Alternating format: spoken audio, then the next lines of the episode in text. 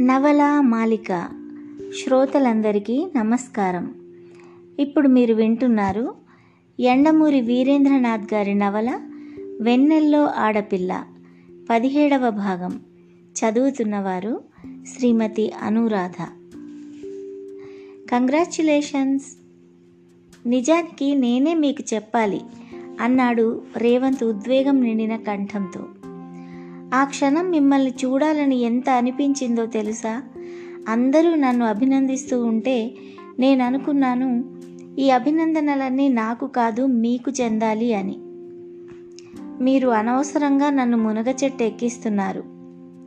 లేదండి ఆ క్షణం నేనెంత సెల్ఫ్ పిటీతో కృంగిపోయానో చెప్పలేను. మీరు కానీ ఆ ధైర్యం చెప్పకపోయి ఉంటే నా కెరీర్ అంతటితో ఆఖరైపోయేది. ఎక్కడో చదివాను.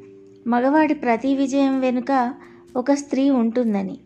సానుభూతి చెప్పటం కన్నా మానసిక స్థైర్యం ఇవ్వటం గొప్పది. మీరు ఆ రెండవ పని చేశారు. ఎలా కృతజ్ఞతలు చెప్పుకోవాలో నాకు తెలియటం లేదు.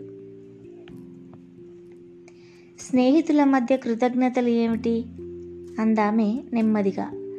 మీలో ఆ శక్తి ఉందని నాకు తెలుసు. అందుకే నాకు చేతనైనంత ప్రోత్సాహం ఇచ్చాను. మీరు గెలిచారు. అంతే. పోతే ఈ ప్రపంచంలో నేను అధికంగా అసహించుకునేది సెల్ఫ్ పిటీని రేవంత్. కానీ మీరే కానీ ఈ సాయం చేయకపోయి ఉంటే అంటూ అతనేదో అనబోయాడు. ఆమె మధ్యలో ఆపు చేసి ఈ you scratch my back I scratch your back మానేద్దామా? అంది. రేవంత్ సిగ్గుపడి ఐఎమ్ సారీ అన్నాడు. ఆమె మాట మారుస్తూ మీ ఈ విజయం సందర్భంలో మీకు చిన్న బహుమతి పంపిస్తున్నాను. తీసుకోండి అంది. ఏమిటి? చెప్పను. అది సస్పెన్స్. మీతో ప్రతిదీ సస్పెన్స్లా ఉందే? ఫోన్ నెంబరు మీ పూర్తి పేరు చిరునామా? నా తప్పు లేదు. నేను హింట్స్ ఇస్తూనే ఉన్నాను. మీరు కనుక్కోవటం లేదు. మీ ముద్దు పేరు కనుక్కున్నాగా? ఆమె అటునుంచి నవ్వింది. ఎందుకు నవ్వుతున్నారు? ముద్దు అంటే చిన్నప్పుడు చదువుకున్న గదిలో కరెంటు పోయిన లెక్క జ్ఞాపకం వచ్చింది. అన్నట్టు నన్ను కనుక్కోవటం విషయం ఏం చేశారు? ఇంకా పది రోజులు కూడా లేదు. మనం పెట్టుకున్న గడువు. మిమ్మల్ని చూస్తుంటే అసలు ఏ ప్రయత్నం చేస్తున్నట్టు లేదు. లేదని మీరెందుకు అనుకున్నారు? I ate nothing for six గంటలు. అర్థం ఏమిటా అని ఆలోచిస్తూనే ఉన్నాను. ఈ లోపల పుణ్యకాలం కాస్త గడిచిపోతుంది. పుణ్యకాలం అంటే జ్ఞాపకం వచ్చింది. నేను మిమ్మల్ని కనుక్కోవడానికి ఇంకా పది రోజుల కాలం గడువుంది కదా? చివరి ఆ రెండు రోజులు నేను ఢిల్లీలో ఉంటాను. అంటే ఇంకో రెండు రోజులు ఎక్కువ టైం ఇమ్మంటారా? అబ్బేబే నా ఉద్దేశం అది కాదు. చెబుతున్నాను అంతే. అయినా పది రోజులు ఎందుకు ఇంకో రెండు మూడు రోజుల్లోనే కనుక్కుంటాను. మీ టెలిఫోన్లో మొదటి రెండు నంబర్లు తెలిసిపోయినాయి అప్పుడే అంటూ చెప్పాడు. ఒకటి ఎనిమిది. కరెక్టే ఎలా కనుక్కున్నారు? నిజంగా అన్నదో వెక్కిరింతగా అన్నదో తెలీదు. రెండోది మొదటి దానికన్నా ఎనిమిది రెట్లు అన్నారుగా. గుడ్ అందామె. మూడో అంకె నాలుగో అంకె చెప్పనా? చెప్పండి అన్నాడు ఉత్సాహంగా ముందుకు వంగుతూ.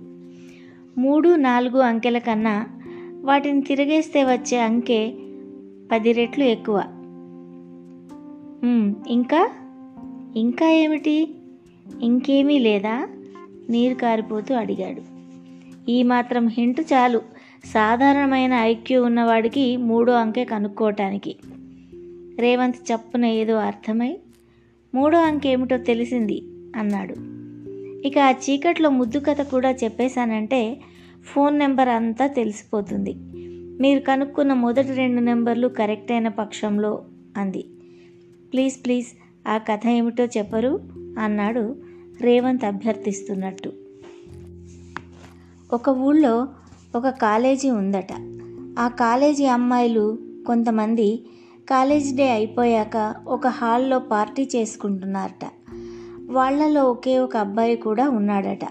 అమాయకంగా పాల బుగ్గలతో అచ్చు రేవంత్లా.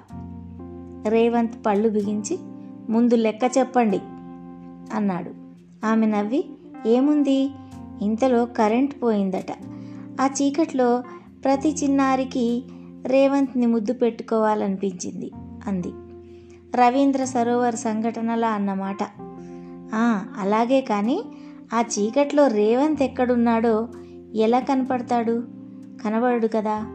అందుకని వాళ్ళలో లీడర్ లాంటి అమ్మాయి స్నేహితురాళ్ళతో ఒసేవ్ మీరందరూ ఎక్కడి వాళ్ళు అక్కడే కదలకుండా నిలబడండి.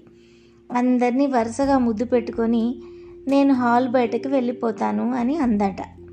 మై గాడ్ ఒక అబ్బాయిని ముద్దు పెట్టుకోవడం కోసం అంత స్వజాతి చర్యకు పాల్పడే రిస్క్ తీసుకుందా? మరేం చేస్తుంది పాపం? రేవంత్ బుగ్గలకి అంత డిమాండ్ ఉందన్నమాట. రేవంత్ కోపంగా ఫోన్ పెట్టేయబోతూ లెక్క ఇంట్రెస్టింగ్గా ఉండడంతో తరువాత ఏమైంది? అని అడిగాడు. ఆ అమ్మాయిని చూసి ఇంకో అమ్మాయి కూడా అలాగే చేసి బయటకొచ్చిందంట. అరగంట గడిచేసరికి రేవంత్ ఒక్కడే ఎర్రగా కందిపోయిన బుగ్గలతో మిగిలిపోయాడు పాపం. ఆ తర్వాత బయట ఫ్యూజ్ వేస్తున్న ఎలక్ట్రీషియన్కి గదిలోంచి ఒక్క వెయ్యి ఎనభై ఒక్క సార్లు ఉంచనే చప్పుడు వినిపించిందంట. My God. ఆ గదిలో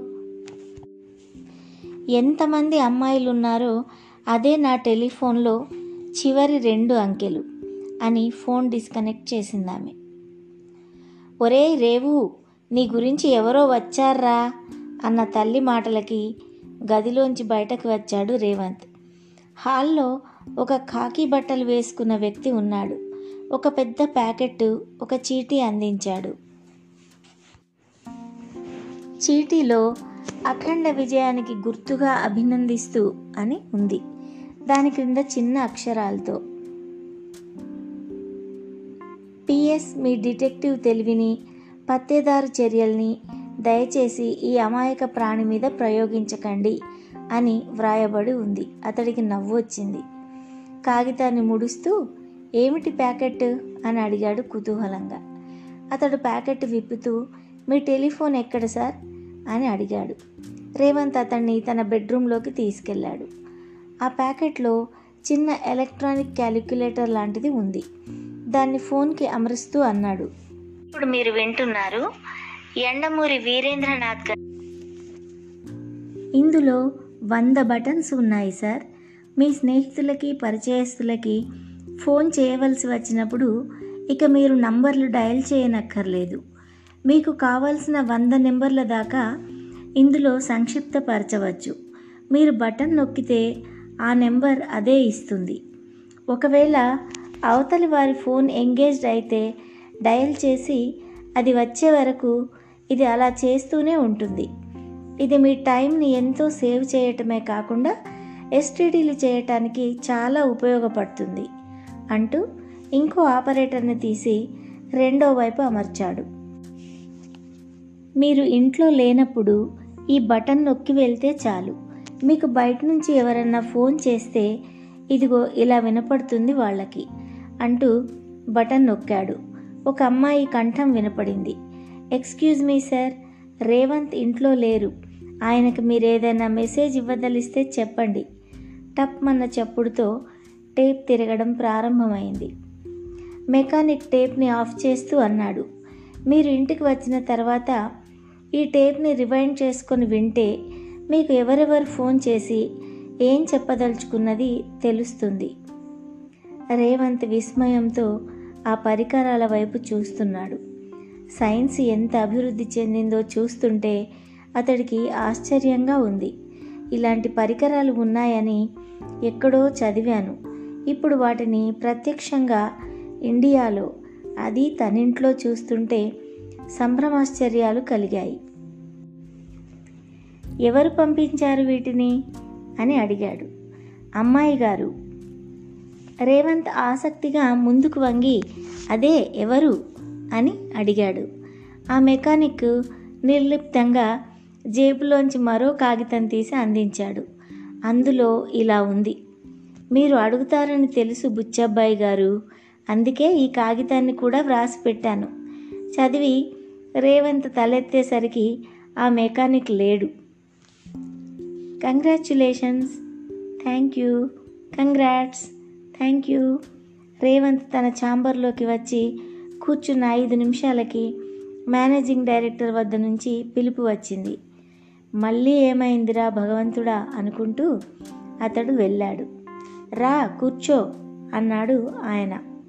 రేవంత్ ఎదుటి కుర్చీలో కూర్చున్నాడు. కంగ్రాచ్యులేషన్స్ పేపర్లు నీ గురించి బాగా వ్రాసినాయి.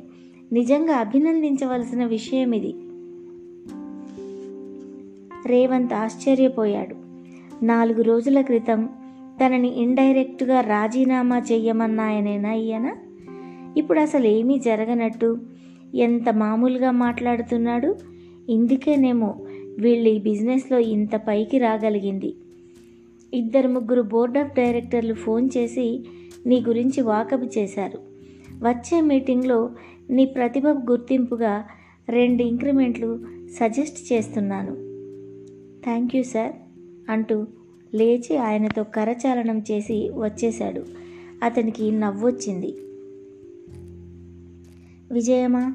విజయమా? వెళుతూ వెళుతూ అధపాతాళానికి తోస్తావు. వస్తూ వస్తూ అందలాన్ని ఎక్కిస్తావు. నీకిది న్యాయమా? అతడు తన ఛాంబర్లోకి వచ్చేసరికి అక్కడ జేమ్స్ కూర్చొని ఉన్నాడు. ఎప్పుడూ నవ్వుతూ ఈజీ టైప్లో ఉండే అతడి మొహం తీక్షణంగా ఏదో ఉద్వేగంతోనూ ఉద్విగ్నతతోనూ నిండి ఉంది. ఏమిటి విశేషం? అన్నాడు పలకరింపుగా. జేమ్స్ చేతి గోళ్ళ వైపు చూసుకుంటూ రేవంత్ నీకు విషయం చెప్పాలి అన్నాడు. అతడి కంఠంలో వినబడిన సీరియస్నెస్కి రేవంత్ విస్మయం చెంది ఏమిటి? ఏదైనా గొడవ జరిగిందా? అని అడిగాడు. మగవాడి జీవితంలో పెళ్ళి అనేదే పెద్ద గొడవ అనుకుంటే అదే జరగబోతుంది. రేవంత్కి అర్థం కాక అంటే అన్నాడు. మనం ఒక అమ్మాయితో ఫోన్లో మాట్లాడాం జ్ఞాపకం ఉందా? ఆ అమ్మాయిని పెళ్ళి చేసుకోవాలనుకుంటున్నాను తాపీగా అన్నాడు. ఆ అమ్మాయిని నువ్వెప్పుడు కలుసుకున్నావు? మొన్న రాత్రి. మొన్న రాత్రి కలుసుకొని ఈరోజు అప్పుడే పెళ్ళి చేసుకోవాలనుకుంటున్నావా? ఏం? కలుసుకున్న రెండు మూడు సంవత్సరాల వరకు పెళ్ళి చేసుకోకూడదంటావా? మీరందరూ జీవితానికి ఎందుకంత ప్రాముఖ్యత ఇస్తారో నాకు అర్థం కాదు.